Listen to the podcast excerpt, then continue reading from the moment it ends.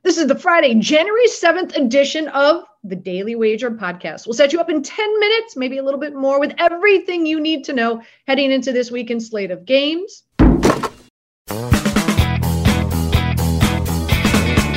Welcome to the Daily Wager podcast, presented by DraftKings, America's top rated fantasy daily fantasy app. All right, Anita Marks, Mike Clay with you. We've had some time off. Well, it was the holidays. Hope everybody had a great Christmas and Happy New Year from both Mike and I. Where do we sit right now? 212 right out of 371. So we're sitting at 57% on the season. Mike, not bad. No, well, uh, we'll take that as long as we're profiting. We're we're working here, right? So uh, it's been uh, it's pretty pretty solid this year. So let's let's continue and try to end the season strong. We'll be with you throughout the playoffs and, of course, leading into the Super Bowl as well. We must preface by saying because of COVID 19, because it is week 18, you know, there are teams out that out there that are playing for a lot. There are teams out there that are playing for very little, and there's teams out there playing for nothing. Therefore, and there's not a lot of transparency. So a lot of these prop bets that we're going to be discussing Many of them, uh, the odds and the, the lines have not been posted yet, but we're going to share with you, at least I am, what I'm looking for. So just keep that in mind. Uh, and so first and foremost, Mike, let's let's start with the Saturday games and Kansas City uh, going up against Denver. As we know, no Clyde's, Clyde Edwards-Helaire, he's out. So Darrel Williams over 14 and a half rushing attempts whenever uh, CEH is out, Williams gets the bulk of the work in that backfield. So that's uh, one of the prop bets that I like. Another one is Chris Jones logging a sack. Now, there are a lot of incentives this week for a number of players. One is for Chris Jones. He's one sack away of making a $1.25 million bonus. So I do believe that he does get that sack. The Denver Broncos are going to be with their second or third string quarterback, and also they're going to be missing a few offensive linemen. So uh, so that that the the over 14 and a half rushing attempts is out. The Chris Jones sack is not. I, I don't believe that it will it will show up until Sunday, but definitely keep an eye out for that. What do you think? Yeah, it's interesting. A lot of incentives on the line this week, and I'm going to talk about one of them later when we get to the Rams to see if we should uh, fade it or go for it. So uh, it's it's an interesting. It's always an interesting dynamic in the last week of the year. Uh, Cowboys going up against the Eagles. Uh, the Eagles, 12 players came down with COVID this week. Not sure how many of them have two negative tests prior to Saturday, as well as the fact that the Eagles really not a lot to play for. The sixth or seventh seed really is a coin toss. Um, I do believe that they're going to be resting some players. Uh, a few prop bets I'm going to keep an eye out for, and that is Ezekiel Elliott. I want to go under rushing yards. Um, also, I want to go Gainwell in the backfield for the Eagles. You've got Miles Sanders. We know he's out because of the hand injury. Uh, Boston Scott is one of the players that was listed on the COVID list. So I think Gainwell very well could get be the, the lead back back there. So I'm looking at at, uh, at rushing attempts as well for him, hoping that that posts with a reasonable number. And uh, and I'm curious if Gardner Minshew is going to get the start. I think a lot of people underestimate Gardner Minshew, Mike. And if he does get the start, I think those numbers will be low. And if they are, like I'm, I'd play over one and a half touchdown passes. I'd play over uh, 195 passing yards. So mm. I guess I'm just I'm I'm a big Gardner Minshew fan, and I think he's underestimated. What do you think? Yeah, we'll have to keep an eye though, because if he is out, um, or I mean, if Jalen Hurts doesn't play, it probably means DeVonta Smith, Dallas Goedert doesn't play, guys like that. So it could be a you know quick game, low volume game on Saturday. And again, we may not know if Hurts is going to play until 90 minutes before the game, so we may not get a prop on the books there. So that's going to be one to keep an eye on. Cincinnati and Cleveland. Um, I'm going Nick Chubb under of course, you've got Hunt back in action in that backfield, so uh, more of a 50 50 split. Um, also, the Green Bay Packers, again, we're talking about incentives. Preston Smith, again, very similar to uh, to Jones with the Kansas City Chiefs. Uh, Preston Smith, if he records a sack, it's another $750,000 bonus. If he records three sacks, Mike, it's a $1.25 million bonus on top of the 750. So I think Preston Smith is going to pin his ears back, and I think he's going to get after the Detroit Lions this week. Um, Washington in the Giants. Uh, if uh, we know Antonio Gibson is dealing with a hip issue, if it's another dose of Patterson, again, I'm going to be looking at those uh, those uh, rushing attempts, and I'll go over. Also, Jake Fromm expected to get the start for the Giants. Therefore, Golladay, I will go under in receiving yards for him. That's what I'm I'm keeping an eye on. Any of those interest you as well? It looks like uh, Antonio Gibson will be a full go, so I'm I'm going to stay away from Patterson. With Young Golladay, though, we're not going to have Kadarius Toney, but uh, you just can't trust him right now. Uh, then again, that line, if it comes out, might be 19 and a half or something, you know, maybe 15 and a half. It's been it's been a mess uh, for not only Golladay, but pretty much all of the free agent wide receivers from last year. Think about Will Fuller, Curtis Samuel. Uh, none of the, neither of them are going to even play this week and have barely played this season. It just was not a not a good crop, and Golladay certainly on that list. Let's take a look at the Colts and the Jags. Um, I'm all about Carson Wentz this week, as well as uh, Michael Pittman. I'm going to be using them in DFS. I'm going to be stacking them as well. Probably one of my favorite quarterback plays this week. So I'm going Wentz over one and a half. Here, the, these are some of the prop bets that are out there. Thank God. Uh, Carson Wentz over one and a half touchdown passes, over 213 and a half passing yards. Pittman over 55 and a half receiving yards as well. Uh, in regard to the Jags, Laquan Treadwell, love the chemistry that has been established between him and Trevor Lawrence. He's getting the bulk of the targets. So I'm going over 50 and a half receiving yards for him. I know you have a play in this matchup as well. Yeah, I do. I was surprised to see uh, Trevor Lawrence touchdown props on the books this week. Uh, you can get him uh, under one passing touchdown is plus 185 again plus uh, nice plus money uh, money on that. And then under one and a half passing touchdowns is minus 230 so the vig there not very good. But i think both of these are enticing and it's going to depend which book you're at but i like them both. Um, look he hasn't thrown more than one touchdown in a game since week one. Remember that game Whoa. against houston in garbage time?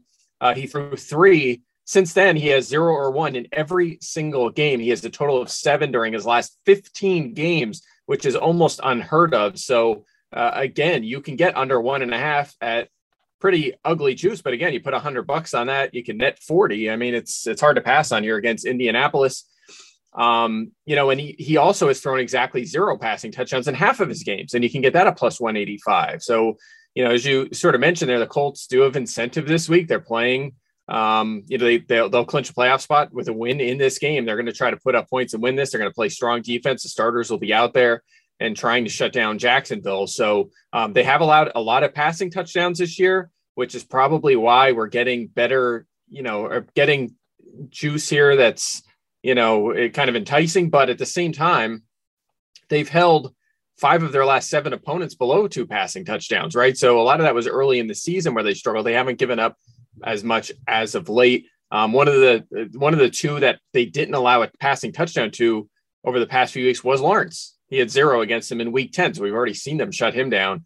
Uh, I like these a lot. You know, it, again, it depends on which book you're at, but either one is enticing to me. Pittsburgh and the Baltimore Ravens, uh, Najee Harris, uh, love the workload that he's getting. And I, I, think we'll see more of the same against the Ravens. Um, I've got over 71 and a half rushing yards. I'm looking for the over in uh, rushing attempts as well. More than likely, I will take that if the number is enticing. And with Diontae Johnson out right now because of COVID, I'm going to keep an eye on that. If Diontae Johnson is out, I'd play the over in rushing and receiving yards for Harris. Uh, Baltimore Ravens defense, uh, their weakness is those short intermittent passes. And so that's something that I think uh, Harris and Ben Roethlisberger could take advantage of with him coming out of the backfield. Again, if Johnson is out. Those are my plays in this one. I know you have a one you you have a a, a Pittsburgh Steeler play here as well, right? Yeah, and it aligns with what you're talking about, right? Diontae Johnson uh, probably not going to play in this one based on when he was placed on the COVID list. So I'm liking Chase Claypool over 57 and a half receiving yards.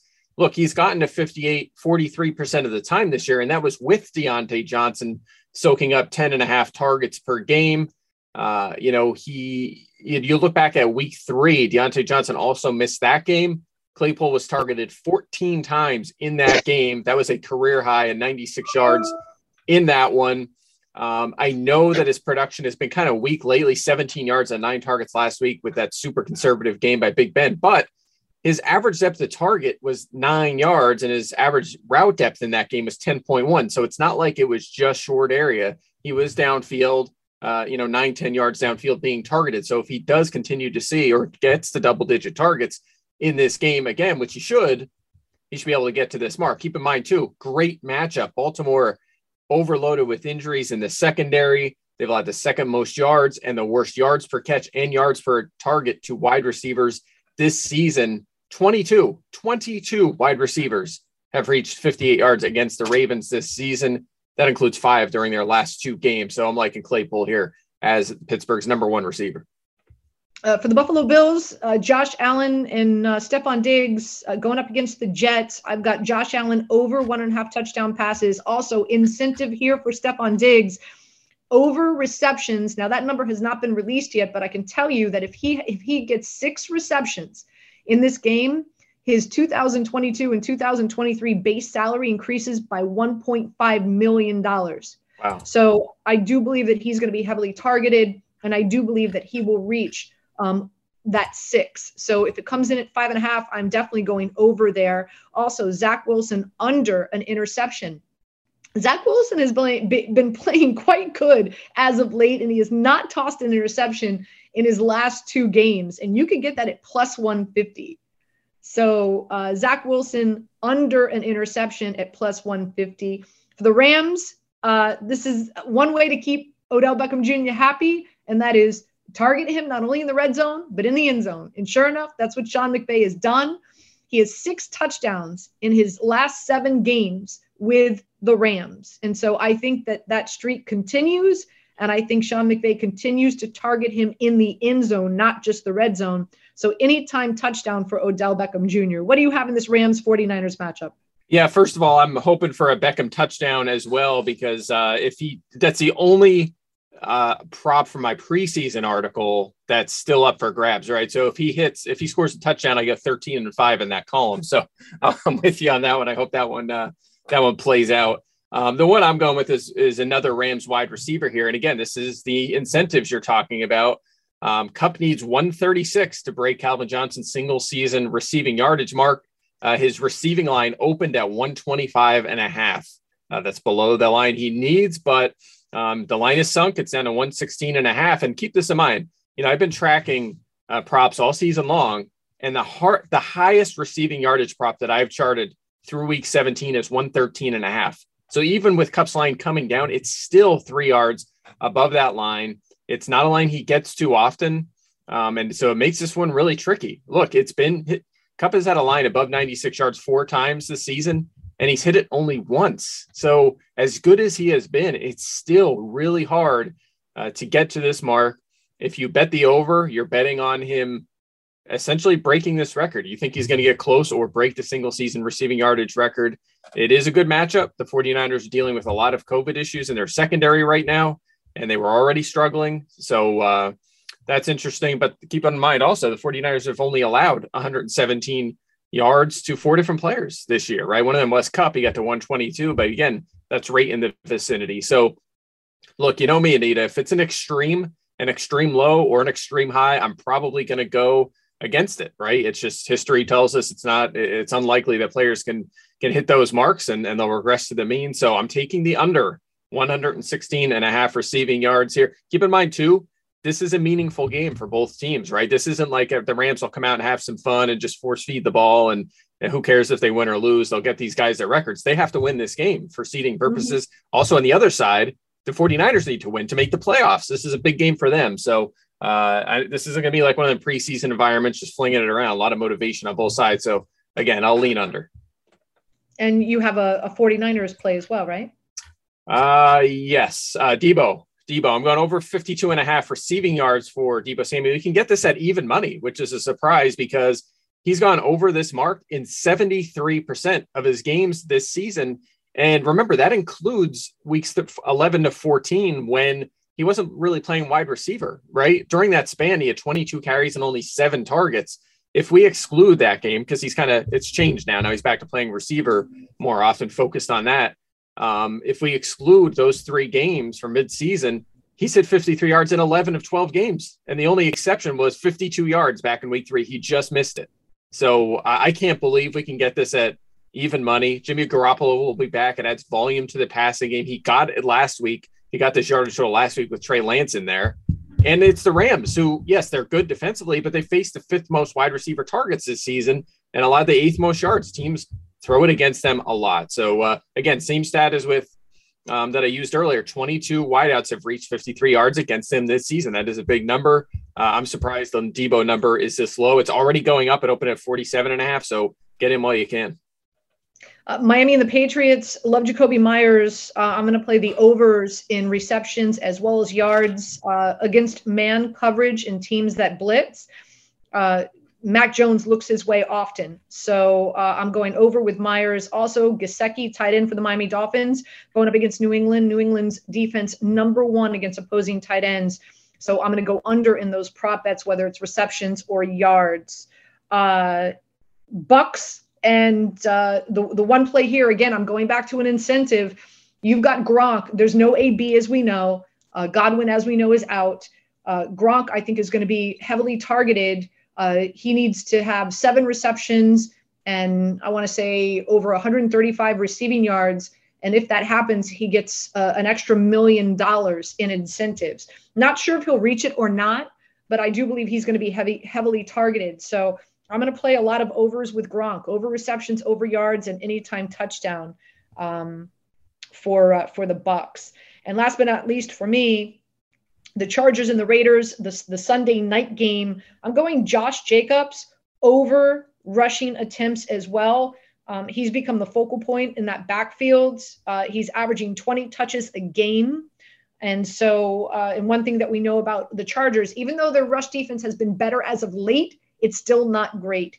And in order to beat the Chargers, you need to run the football. And I think Josh Jacobs will be a heavy focus for the Raiders. What do you have in this matchup?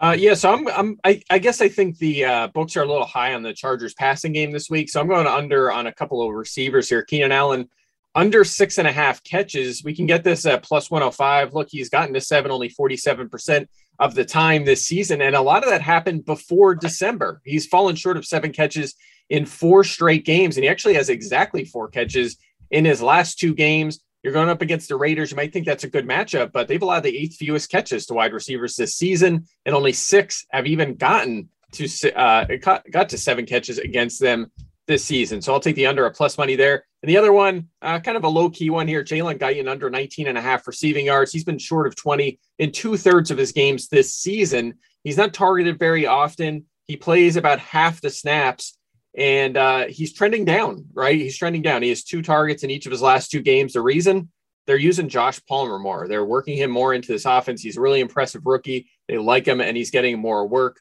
Uh, Guyton also targeted often in the short area. I know he's kind of known as you know, occasionally he has those big, like long 70 yard touchdowns, but his average depth to target is actually well below average at 8.9. So, uh, you know, I, again, being in the short area, barely getting targeted, yes, he he could hit one big play and and it and it hurts you here, but the odds are he will fall short of 20 yards. So I like the under. And last but not least, you've got to play in the uh, the Texans game as well, right?